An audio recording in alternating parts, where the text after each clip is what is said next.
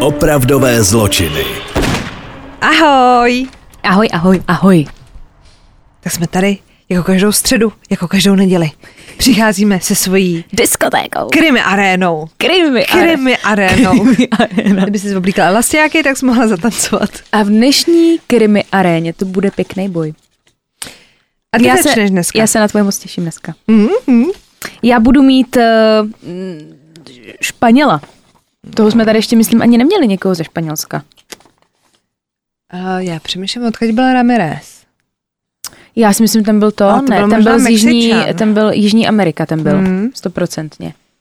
A pozor, já jsem normálně, jak jsme tenkrát mluvili o Spartakiádním vrahovi, Mhm. mm-hmm. tak jsem našla nějaké ještě články dodatečně, kde oni uh, spojují Ramiréze a Spartakiádního vraha, že oni vraždili v jeden moment úplně stejně. Jo. Úplně no, stejně. Tak podívej, kluci. Hele, a to kdyby jsme byli v AZ kvízu, tak tam by bylo, mohli se potkat dva vrazy. Spartakiádní vrah a Ramirez? Ramirez. R- Ricardo, on byl Ricardo, tuším, viď? Ricardo Ramirez. Ano nebo ne? Ano, mohli. A Barbara získává modré políčko. Ale jinak, jinak jsme normální úplně. A tak dneska to bude další Španělos. Bude to Manuel Delgado Villegas. Jak to mohl dělat pěkně ten přízvuček. A je to, Mm, sí, prosím, sí. sí, sí, senora, Sí, sí. seniorita, senior. Je to, Jsem má na trhání kníru. je to, prosím vás, eh, člověk, který byl a je považovaný jako co se týče Evropy, tak za jednou z nejhorších vrahů, jako nejproduktivnějšího. Nej, no, tak nejproduktivnějšího. nekecej. Ten k nám patří. Ten Šup k nám patří. Manuelo se narodil 29. ledna roku 1943 v Seville. Bylo to za dob druhé světové války. Jeho maminka tak umřela při porodu, když jí bylo 24.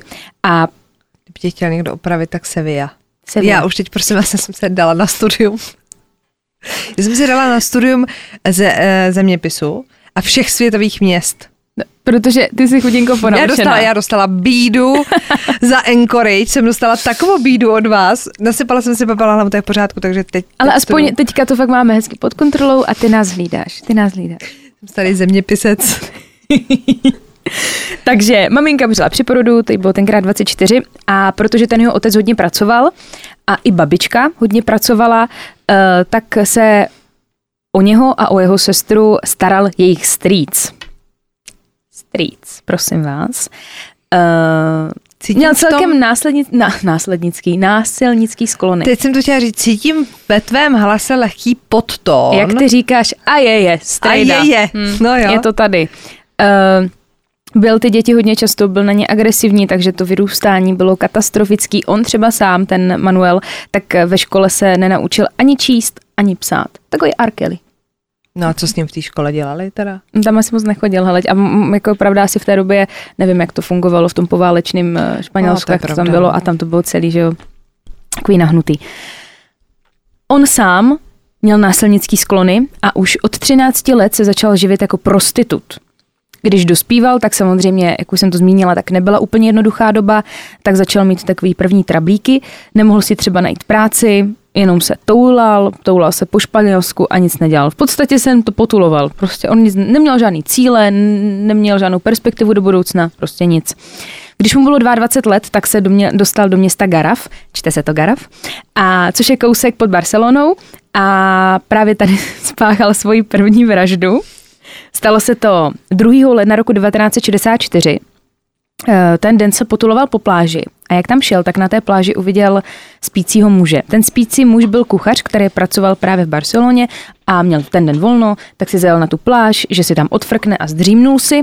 Jenomže bohužel Manuel ho potkal, pomalu se k němu přiblížil a ránou kamenem do hlavy ho zabil. Ukradl mu navíc ještě peněženku a hodinky a když se to pak řešilo s policií, tak eh, prý ho zabil kvůli těm hodinkám. Což je šílený. To tělo se našlo teda až po 20 dnech a našli ho malí děti, co si hráli na pláži, což je takový nepříjemný. Ten Delgado po té vraždě cestoval dál, vydal se do Francie, do Marseille, což v té, v té době, v těch letech, tak Já se strašně.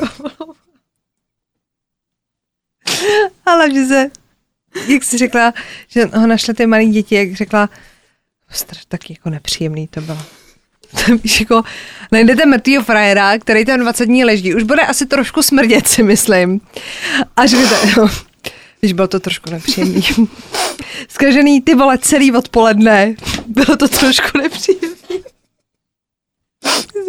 Miluju. Bylo to taky nepříjemný, no. Taky prostě, jaký to je najít mrtvolu, no, nepříjemný to je. Takový to je prostě nepříjemný. Trošku smrděl už, ale bylo to nepříjemný. Já jsem hrozný degen, já se omlouvám, ale mě to prostě, ty jsi to řekla takým tím tónem, jakože... Ty máš taky na tak- krajíčku.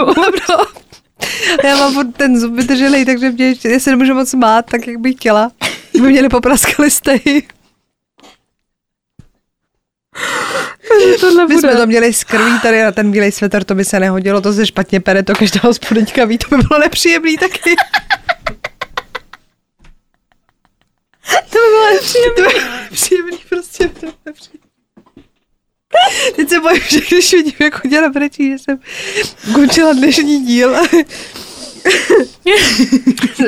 se omlouvám, my jsme hrozný krávy, ale Já to vím, je že to prostě, je nepříjemný, je ale to nepříjemný, ale prostě s tam to už lepší nebude. Nebo do toho, nebo nám spadne telefon tady. Žílu mám naběhlou zase jak Monika z přátel. To je, to je prostě nepříjemný. Trošku mám pocit, že jsme teď přišli s novou hláškou na náš merch. To je nepříjemný. To je nepříjemný. To bude hezký mít na tričku, ne? No. To je nepříjemný. To, a já to věřím je tomu, že vy prostě- to, vy to ještě vyšperkujete. Ne, to je nepříjemný. Tak co, doplakali jsme. Doplakali jsme. Už to bude, už to bude jenom příjemný teď. Už to bude jenom příjemný. Já teď vůbec kde jsem skončila. Já Mars, nevím. Marsej, Marsej. Jo, Marcej, ano. Promiň. Vydal se do Marsej, do Francie. Já jenom prostě, Mě jenom hrozný vedro, jsem se spotila tady tím... Promiň, pokračuj. ty jsi jak neukázaný dítě dneska tady. Je to se mnou nepříjemný tady. Takový... tak. Vydal se do Francie. Do Marseille. Což v těch letech, když tam byl, tak bylo takový hlavní město zločinu. A on eh, během toho, co tam byl, tak se přidal k místní mafii, pro kterou pracoval a zabil tu několik třeba Alžírců. Přesný počet není jako jasný, ale zabil jich pár.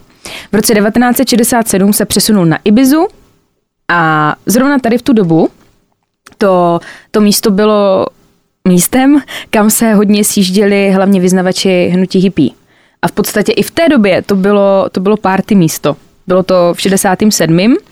A prostě jeden velký mejdan, já si myslím, že Ibiza je pořád stejná tady v tomhle, takže to se nic nezměnilo. Prostě alkohol, drogy, pořád samá party, uhu. On tam byl a zapadl, snažil se zapadnout mezi jako ty ostatní, eh, že s nima normálně jako pařil, nějak se tam jako proplítal a nejoblíbenější místo na, to, na tom ostrově tak byl Lola Club kde se dali hodně snadno sehnat drogy, takže samozřejmě tam bylo hodně mladých. A právě 20. června 67. tady do toho klubu zavítala i mladá francouzská Margaret Butreová. Seznámila se tady s nějakým klukem, který byl z New Yorku, něco popili, byly tam nějaký vzájemné sympatie, takže spolu odjeli, zavolali si taxíka a odjeli na nějakou, uh, prosím vás, starou místní farmu. Jo. Tam se zhulili, ale Margaret si pak jako to rozmyslela a vlastně řekla, hej, já s tou spát nechci, tak jdi. Takže chudák, ten američan, odešel z toho, odešel z toho statku, jenže nechal otevřený dveře. A kdo neprocházel za pár minut kolem statku? Manuel. Takže viděl otevřený dveře, hm, tak tam vleze, že? Tam samozřejmě uviděl na posteli spát tu mladou francouzsku, která, která, byla, která byla nahá. Počkej, ona se tam ducla ještě, jo. No, Takže ty já si totiž myslím, statek já si prostě a totiž myslím, si že když to byli ty hypízáci, takže jo, jak oni jako Jo. žili, přespali, podle mě kde se dalo a to byl nějaký starý statek a tam na madraci se prostě přespala. Jako v hotelu z recepci asi jako nebyli. Tak ono no. v té době hlavně asi nebyli lidi tak vyděšený, jako jsme my, že jo? No. On vešel teda do té místnosti, našel ji tam spát nahou, brutálně ji napadl, znásilnil a několika ranami bodl bozad, dozad a následně na to s ním měl sex s tím mrtvým tělem. On ji znásilnil zaživa, ubodali a pak ještě měl sex s tou mrtvolou. Bylo mě hrozně líto toho kluka, toho američana, protože ten kluk z New Yorku byl hlavním podezřelým protože samozřejmě všichni svědci řekli, že hmm. on jel s ní prostě na ten statek. Byl ve vazbě, prosím vás, rok a půl. Rok a půl byl zavřený ve vazbě a pak ho teda pro nedostatek důkazu museli jako pustit. Díky bohu za to, ale prej se dokonce hrálo s myšlenkou, že ho chtěli nechat popravit, ale v té době byly jako vztahy mezi Španělskem a Amerikou takový na hraně mm-hmm. a to Španělsko by si strašně nebyl by to prostě dobrý krok, kdyby zabili amerického občana na jejich půdě. Takže tady kvůli tomu ho nezabili. Oni ho fakt jako chtěli popravit toho kluka, mladý kluk. Takže díky bohu ten si to nějak jako neodnesl. O rok později, 20. července v roce 1968, tak byl zase zpátky ve Španělsku, jakože se z té Ibizy vrátil na pevninu. Ten den se procházel v přírodě u řeky a v ten moment tam byl 71-letý stařík, jmenoval se Venancio Hernández. Ten prostě pozoroval ten tok řeky, evidentně šel jako staříček na procházku, tak to tam jako pozoroval. Ten eh, Delgado ho požádal o nějaký jídlo nebo o nějaký peníze a ten stařík mu nic nedal a evidentně měl u toho ještě nějaké jako průpovídky stylu, jsi mladý, máš ruce a nohy, tak bys pracovat, s čímž jako souhlasím, já bych taky ho poslala pryč, jako mladý kluka, co tak přijde jako že brat a ještě je nepříjemný. Pán to ale neměl dělat, protože v ten moment, kdy ho teda odmítl, tak uh, ho popadl, toho staříka, a utopil ho v řece. A nechal ho tam. Další jeho obětí byl Ramon Estrada Saldrich. To je nějaký Heinrich. Ale Trošku. myslím, že to mám napsaný dobře. Uh, toho zabil 5. dubna roku 1969. Důležitá informace je ta, že ten, eh, ten Manuel byl homosexuál a nebo spíš jako bisexuál, podle mě šel tak jako do všeho. Když tu holčinu znásilnil, tak no asi právě, jo, on tak takhle, asi... že spíš ho třeba taky přitahovali možná víc ti chlapy, ale i prostě bisexuál, asi takhle bych to bisexuál to bylo jako stoprocentně, ale ono pak se tam třeba budu mluvit o tom, on využíval tím, že dělal toho prostituta, tak spal jako s chlapama v dětství, pak teda v dospělosti zkusil ženský, pak zase chlapy, takže bisexuál, takhle. Uh, tou jeho další obětí teda byl ten Ramon, což byl homosexuál z Barcelony a právě jeho si ten Manuelo najal na pravidelné sexuální služby.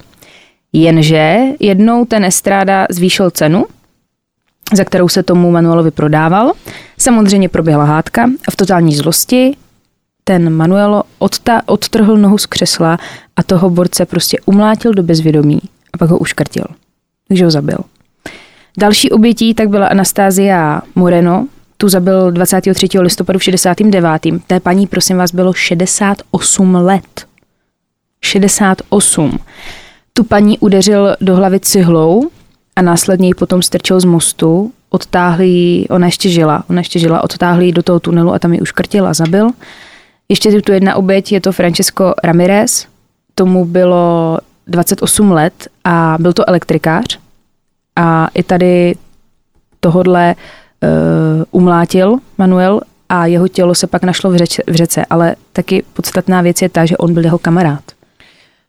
A víme, proč je vraždil třeba tu starou paní? Ne, asi, to bylo, asi pro já jsem se ne, na to dokonce i pak jako dívala, kde mluvili různě ti psychologové nebo psali a tam šlo, v pod, on byl, on zaprvé neměl třeba, někdy toho člověka ubodal, někdy hmm. ho, někdy ho umlátil, Jo, jakože neměl, že když je nějaký vrah, tak třeba jenom že to tě jako bude nebylo střílet. plánovaný a jo, nemá stejný prostě, modus operandi, ale veme prostě to, co je po ruce. To, co je po ruce, to jako a, vezme, a vezme toho, kdo je taky hmm. zrovna po ruce, jako hmm. do, doslova.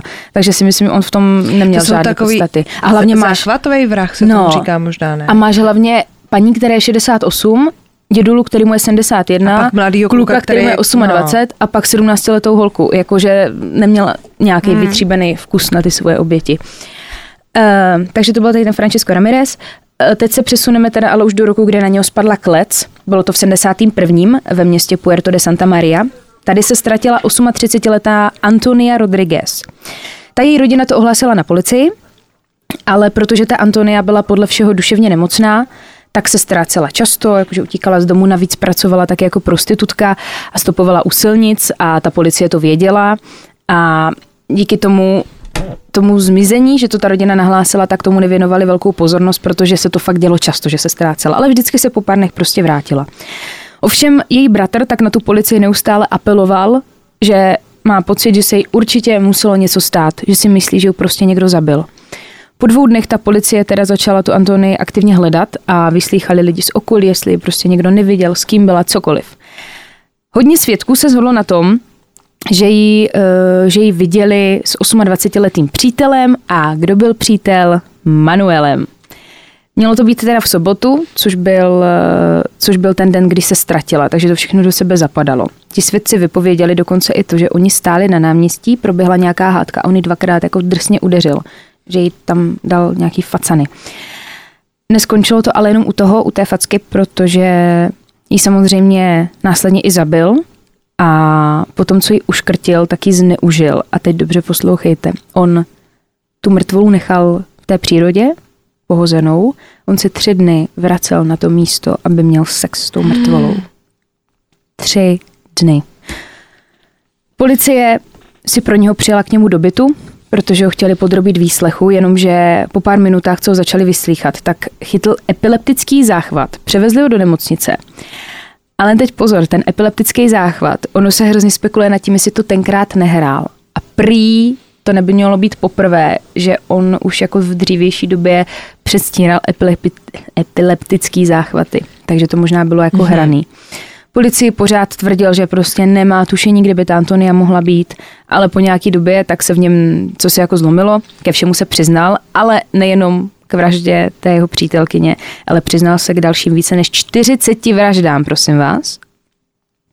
Když o vraždách mluvil, tak prý byl vzrušený, že byl jako fakt nadržený, že když to vyprávěl, tak absolutně neměl v sobě nějaký kus sebelítosti nebo že by se styděl. On o tom vyprávěl a že tam jsem slyšela rozhovor jednoho toho kriminalisty, že když to popisoval tak brutálně podrobně, že jim fakt z toho bylo zlé a fakt se jako ukájel nad tím, já vám můžu říct svoje dílo, co já jsem prostě udělal.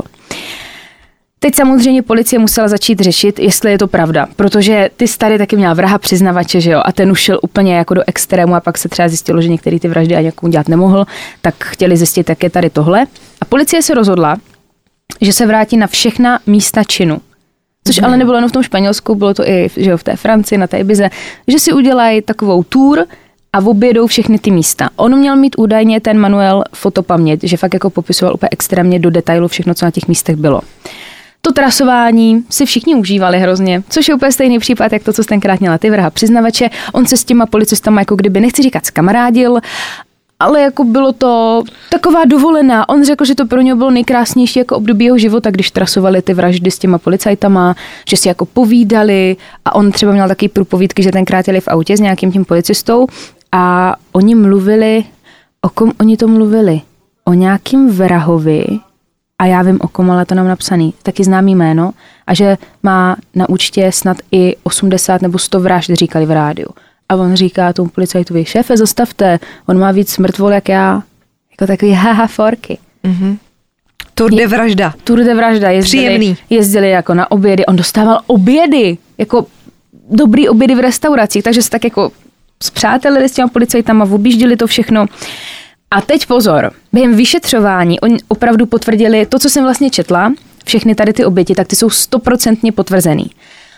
Jestli jich bylo víc, tak to už je, jako v tom se dá jenom tady nějak diskutovat, protože během toho vyšetřování, když byli na cestě, tak najednou z ničeho nic španělský vrchní soud zastavil vyšetřování.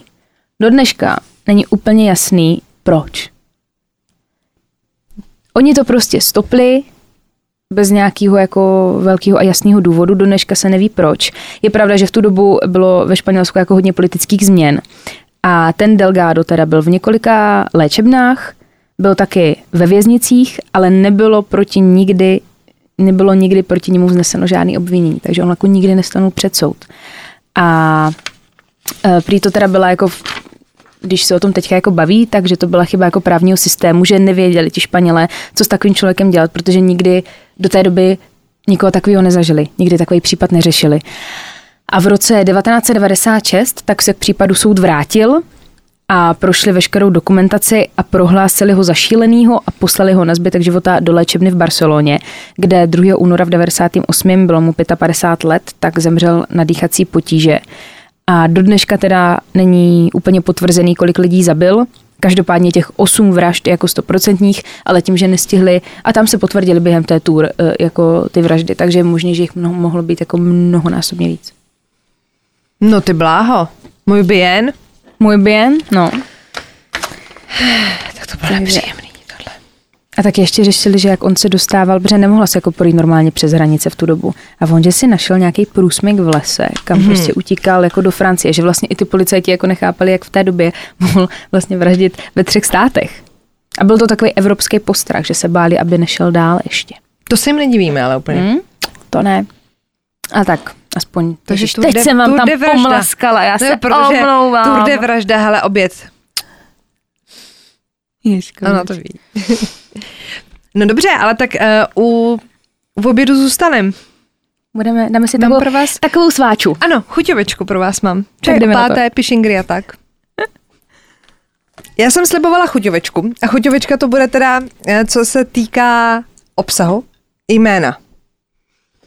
Já se těším, jak přečteš to jméno. Ano, protože já jsem tady udělala takový uh, průzkum a hledala jsem to na YouTube a nejlepší by bylo to zašumlovat, jakože se to ztratí. Ale budeme mluvit o Leonardě Čenčuli. Čančli. Čunčuli. My jsme se koukali, jak to čtou třeba Britové. Čančli. No to je jako Leonard Čenčuli. Eh, Čančli. A tak Le- Leonard Čenčuli. Jsi jako úplně zlita. Řeč o Leonard Čenčuli. Čenčuli. Of course. Of course. Of course. To be great. You know. Tak, že na začátek uh, tohle příběhu si položme otázku. Já jsem nad tím totiž taky přemýšlela. Co všechno, a nás poslouchá hodně maminek, takže to bude takový jako tematický, co všechno je matka schopná udělat pro svoje děti? Chceš ode mě odpověď? No, Jakož ta to- odpověď logicky by měla být podle mě všechno. No, to jsem chtěla říct. Ale jako úplně, já bych i zabila. A jsme u toho. Což není jako, ale jo. A jsme právě u toho.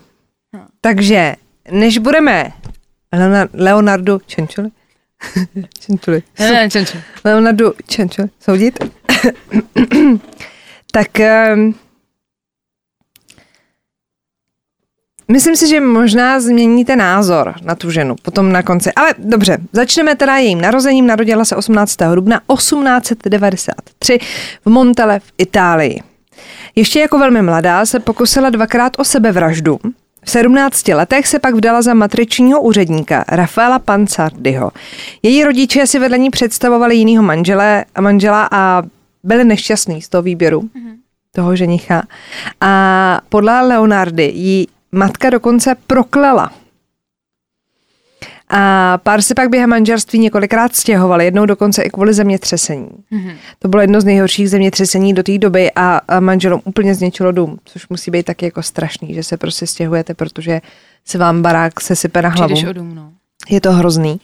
Jako žena se Leonarda vytrpěla docela dost, během manželství byla, a teď pozor, sedmnáctkrát těhotná.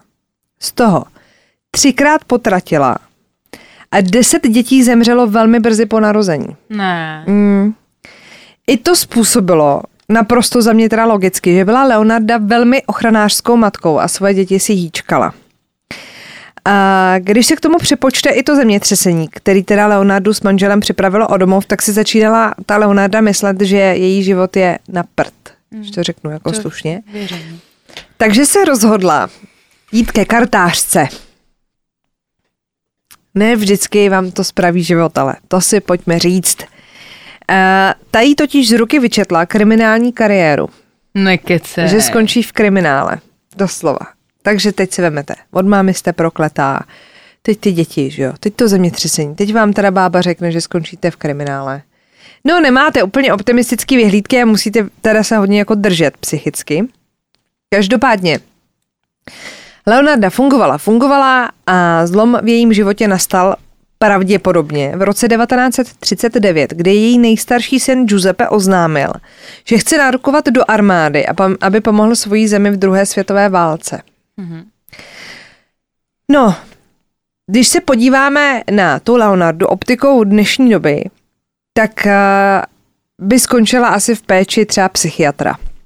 Jo, bylo toho na ní moc, už jenom ty potraty, teď prostě vám zemře 10 dětí. A hrozně naloženo teda, musím říct. Strašný náklad, takže logicky půjdete k někomu, kdo vám třeba pomůže a, a, a třeba vám diagnostikují, že máte nějakou klinickou depresi, což se může stát, posttraumatická stresová porucha, cokoliv. Jako tohle jsou věci, které vás prostě poznamenají. A v dnešní době už by třeba nasadili nějakou léčbu, v té době se ale nic takového bohužel nestalo. A místo léku se tak Leonarda uchýlila k pověrčivosti. Takže si dala dohromady jako kladbu té matky a věštbu té věštkyně nebo té kartářky. Takže když se ten syn rozhodl narukovat do armády, tak se rozhodla, že ho bude chránit tím, že pro něj obětuje. Mm-hmm. Jakože lidský oběti, že dá Jo, rozumím. ale je zvláštní, já jsem našla i článek, který se tím jako zabýval a tam se řešilo, že ani v historii se prostě římští katolíci nestavili jako k lidským obětem jako k dobrýmu činu. Jako víš, kdyby měla třeba nějaký náboženství, kde, nevím, tak mě napadají májové třeba, že Mhm. a, že obětovali prostě nějakým bohům jo, nějakou. zvířata, nevím, jestli lidi, aby prostě měli třeba úrodu nebo aby byli Aha. ochránění. Ale, ale prostě katolíci to tak nemají a těžko říct, kde na to přišla. To jsem se jako nedozvěděla, kde No, jako přišla prostě jako ten nápad. Nepřebral, no jako, že dá jako nějakou oběť jako že už byla třeba ale, tak zoufalá, že už jako nevěděla co. ale podle mě stačilo podříznout kohouta třeba. Zkusila bych asi menší zvířátka, No. jakože topení koťátek, podřezání kohouta, Za úsvitu. tak. Vo, v tom, vo úplňku, že jo. A tančit nahá na paloučku, Na Petrových kamenech. no. Jako to, to, my děláme, to my děláme celý Komi- léto. Kominíku, já jsem říct kominíkům sahat na knoflíka, ale ty si máš sáhnout na knoflík, když potkáš kominíka, že jo? A tak když je hezký, tak můžeš jim Takhle, no, tak byl knoflík. by- byl by kominík dost překvapený, kdybyste se na ně vrhli. Ale dobře. Hlavně mu nesahejte na knoflík, aniž by o tom věděl dopředu. Uh, první obětí se v roce 1939 stala Faustina Sety, která měla být pana v době té vraždy, Mhm. mm-hmm. což asi hrálo roli, nebo předpokládejme to. Leonarda ji pozvala k sobě domů pod záminkou, že ji chce seznámit se svým manželem, ženu pak donutila napsat dopis svým příbuzným, že se stěhuje za mužem do zahraničí, což je jako, jak jako někoho donutíš, ale v té době už mohla být jako spoutaná, Jsme u toho. mohla jí vyhrožovat No. cokoliv, jo. E, Ženu pak omámila otráveným vínem, pak ji rozřezala na devět kusů a ty části toho těla nechala jako vykrvácet do vany. Ona potřebovala tu krev, víme, jo. Krev pak smíchala s louhem sodným, který měl být původně koupený na výrobu mídla. Když se z tekutiny stala vaská hmota, tak ji nalila do několika kbelíků a ty pak vyprázdnila do septiku. Zbytek krve usušila. To je, to je jako recept v podstatě, jo? Teď se dostáváme do receptu.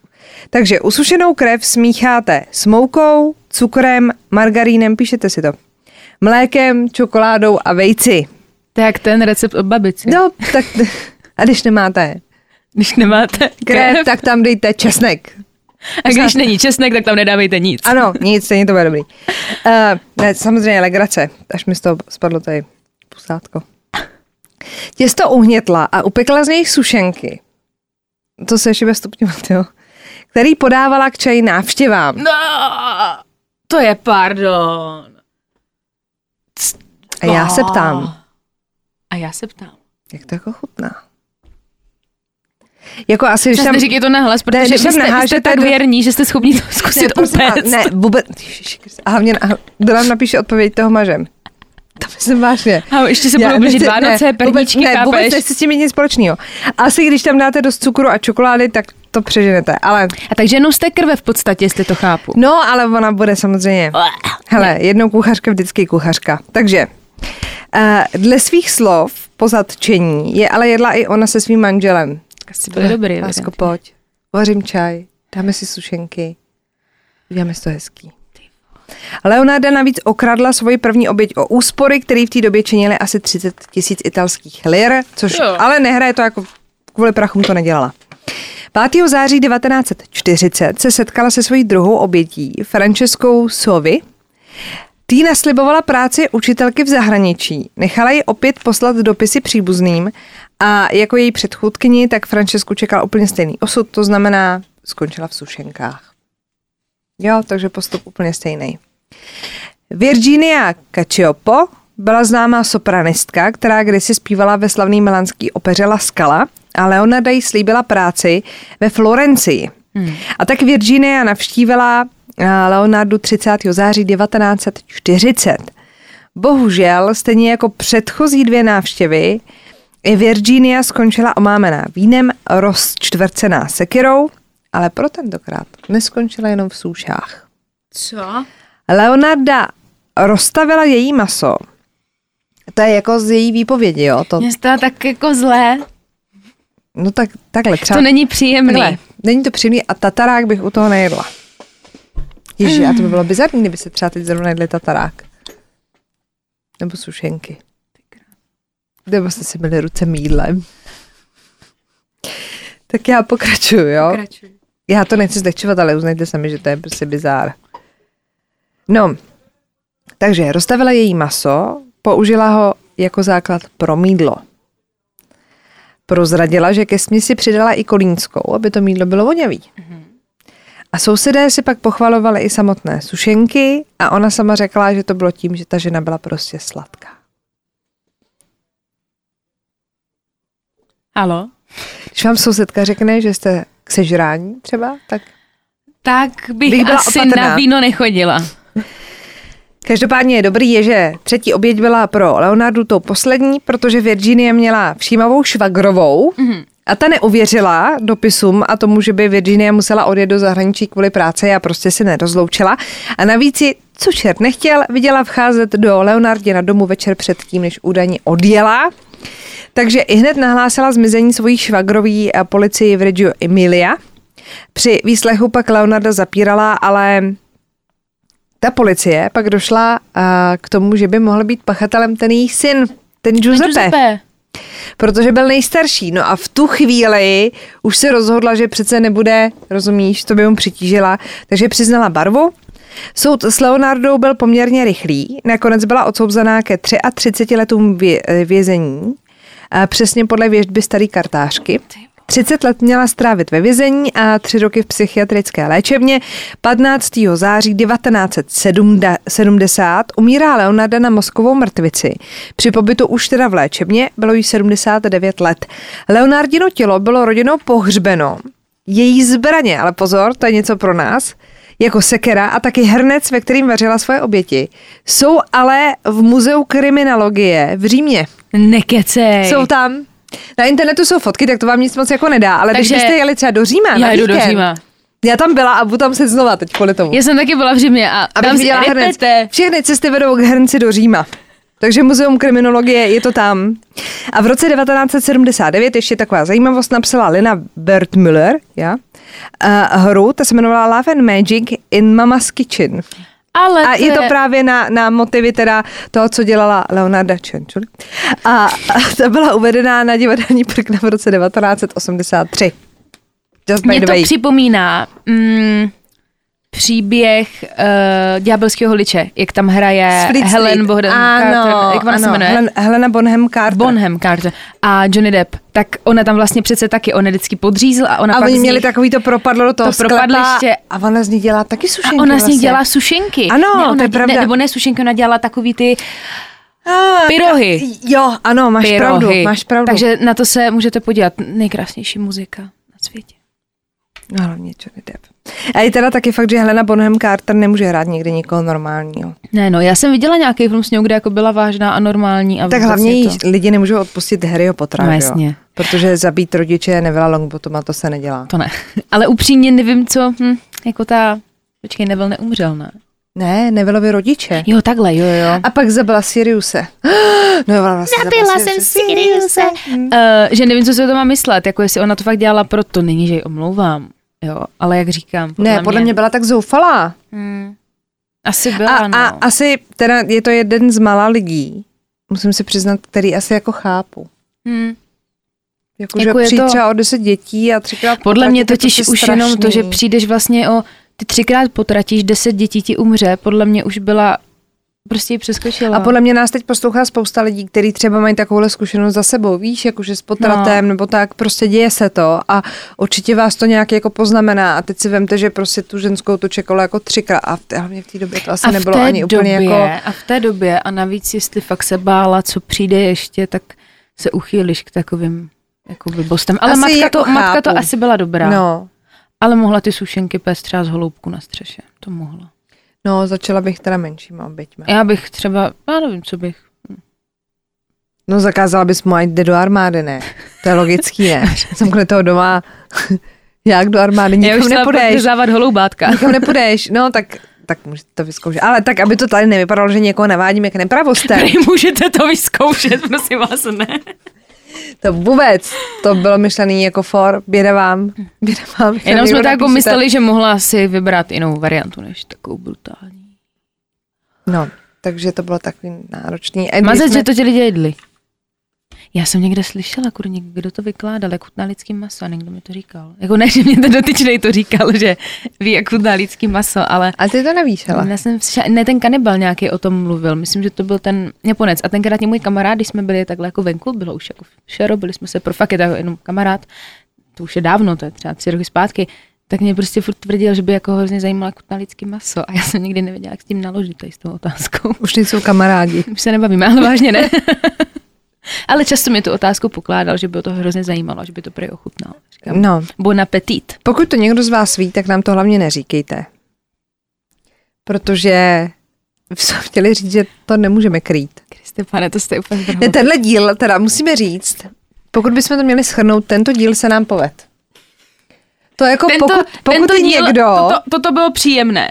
trošku se bojím, že přijdeme o pár followerů, už nám někteří lidé psali, když, když máme ten náš černý humor, že jako tohle teda ne a že už nebudete poslouchat, takže možná se po dnešním díle s některými z vás budeme muset rozloučit, což nás mrzí, ale My si to držíme tímhle jiný způsobem. nebudeme.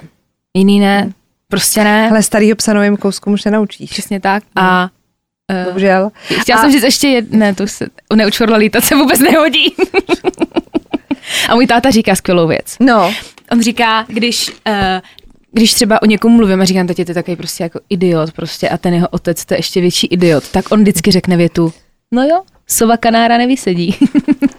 vidíte? to je nejvíc. Takže to na nás sedí. Že nás takhle vysedili, A už prostě kanárci nebudeme. bohužel. Takže uh, nechceme být zlí, ale samozřejmě všichni máte možnost poslouchat třeba jiný a vážnější podcasty. Jo. Jsou tady.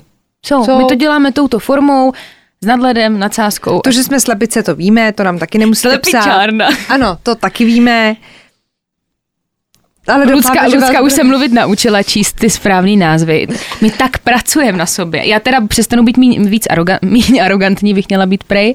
A tak já přestanu být arrogantní, ty se naučíš stát a bude a, to a počkejte, geniální. a ještě teda jsem chtěla vysvětlit, protože jsem si vzpomněla, že nám psala nějaká slečna, že se často jako trefujeme do lidí, kteří mají nadváhu.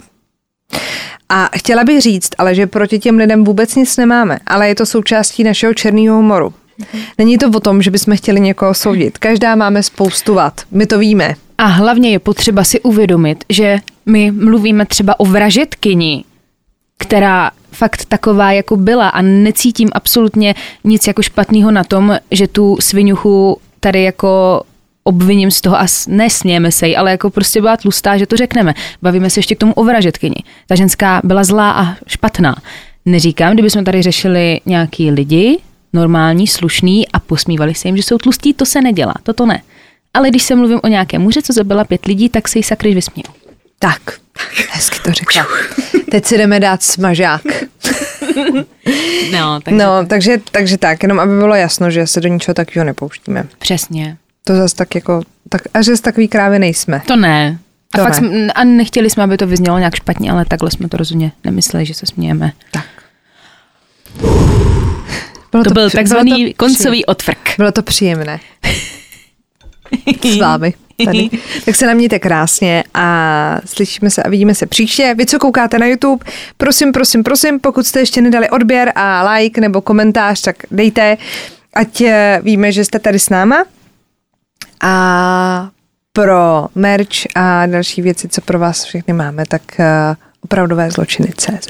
Madby. Tak pa, pa, pa. Ahoj.